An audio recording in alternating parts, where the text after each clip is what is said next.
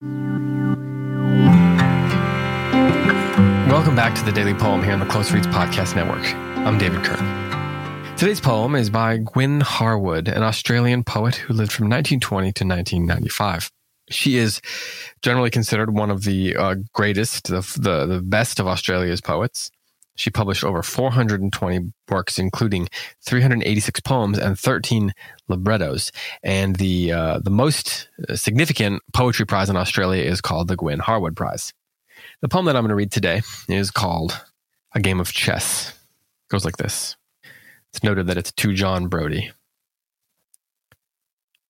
Nightfall. The town's chromatic nocturne wakes dark brilliance on the river. Colors drift and tremble as enormous shadows lift Orion to his place.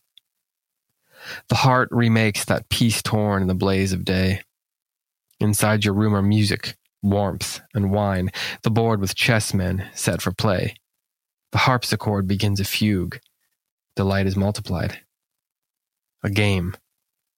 The heart's impossible ideal, to choose among a host of paths and know that if the kingdom crumbles, one can yield and have the choice again. Abstract and real joined in their trance of thought, two players show the calm of gods above a troubled field.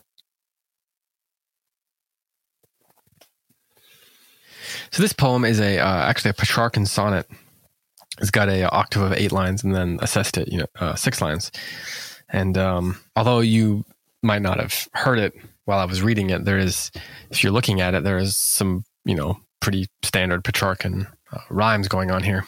But the way that she uses enjambment keeps those lines flowing and, and the poem, you know, drifting forward. So it's not as sing songy as, as a lot of sonnets. This poem opens with the, this incredible image, just the word nightfall and then a colon. The town's chromatic nocturne wakes dark brilliance on the river. Colors drift and tremble as enormous shadows lift Orion to his place. Boy, is that moody. There's something noirish about it, right? You can feel the cold coming off the water. Um, the, the, the, the, the kind of like, you know, how when you're walking in a dark place, maybe you're by yourself, um, maybe it's a little chilly out, maybe you're a little bit unsure of where you are, where you're going. And so you kind of, maybe you're not running, but you, you half jog to where you're going and you you feel like you're scurrying along like an ant in a in a very big world. That's kind of how I imagine this this narrator uh, moving along as nightfall has come, trying to get to wherever she's going to get to this house at the end of a long day. The heart remakes that piece torn in the blaze of day. And then inside, it's perfect. There's music, a game of chess, just as you feel like that little ant, that little pawn all day long. Now you, you know, you flip that around. You control the board for a little bit. And then there's that amazing, that amazing sestet begins with a game and then another colon, mirroring the, the beginning of the poem where it's just nightfall and then a colon. A game, the heart's impossible ideal. And she explains what that ideal is. To choose among a host of paths and know that if the kingdom crumbles, one can yield and have the choice again.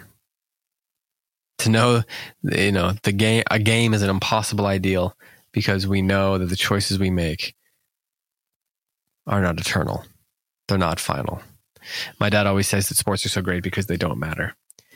Depends on how you look at that, in my opinion. But this is kind of what that poem is getting at. And then the line that's really interesting that I that I'm you know it leaves you wanting more at the end here. There's a real surprise in this final couple lines. Abstract and real joined in their trance of thought, comma. Two players show the calm of gods above a troubled field. So again, we get this idea that you can control things, right? But then there's this bit abstract and real joined in their trance of thought, two players. So one player is abstract and one player is real and they're joined in their trance of thought. They're joined in the trance that is over the board. And I don't, I can't figure out which one is meant to be abstract, which one is meant to be real. Maybe the point is that in each of us, there's an abstract and the real joined together. Or maybe one does, one person does represent the abstract and one does represent the real. But because there's a sort of mystery in the poem about who is who, what does this mean? You're left thinking about it. It's more than just sort of a moody poem, right? It's more than a, um, a poem that presents a mood and then offers a sort of counter mood to it. It does that. There's a bit of a narrative going on here, but then it asks this question at the end by presenting this this idea, presenting these lines, and the poem is just thrown into a into a sort of mystery that you think about maybe while you're walking along on a cold night, right?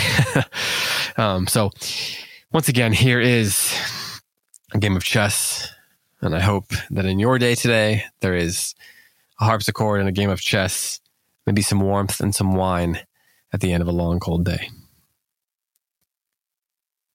Nightfall. The town's chromatic nocturne wakes dark brilliance in the river. Colors drift and tremble as enormous shadows lift Orion to his place. The heart remakes that piece torn in the blaze of day. Inside your room are music, warmth, and wine, the board with chessmen set for play. The harpsichord begins a fugue. The light is multiplied. A game the heart's impossible ideal, to choose among a host of paths and know that if the kingdom crumbles, one can yield and have the choice again. Abstract and real joined in their trance of thought, two players show the calm of gods above a troubled field. This has been the Daily Poem. Thanks so much for listening. Be back tomorrow with another poem for you.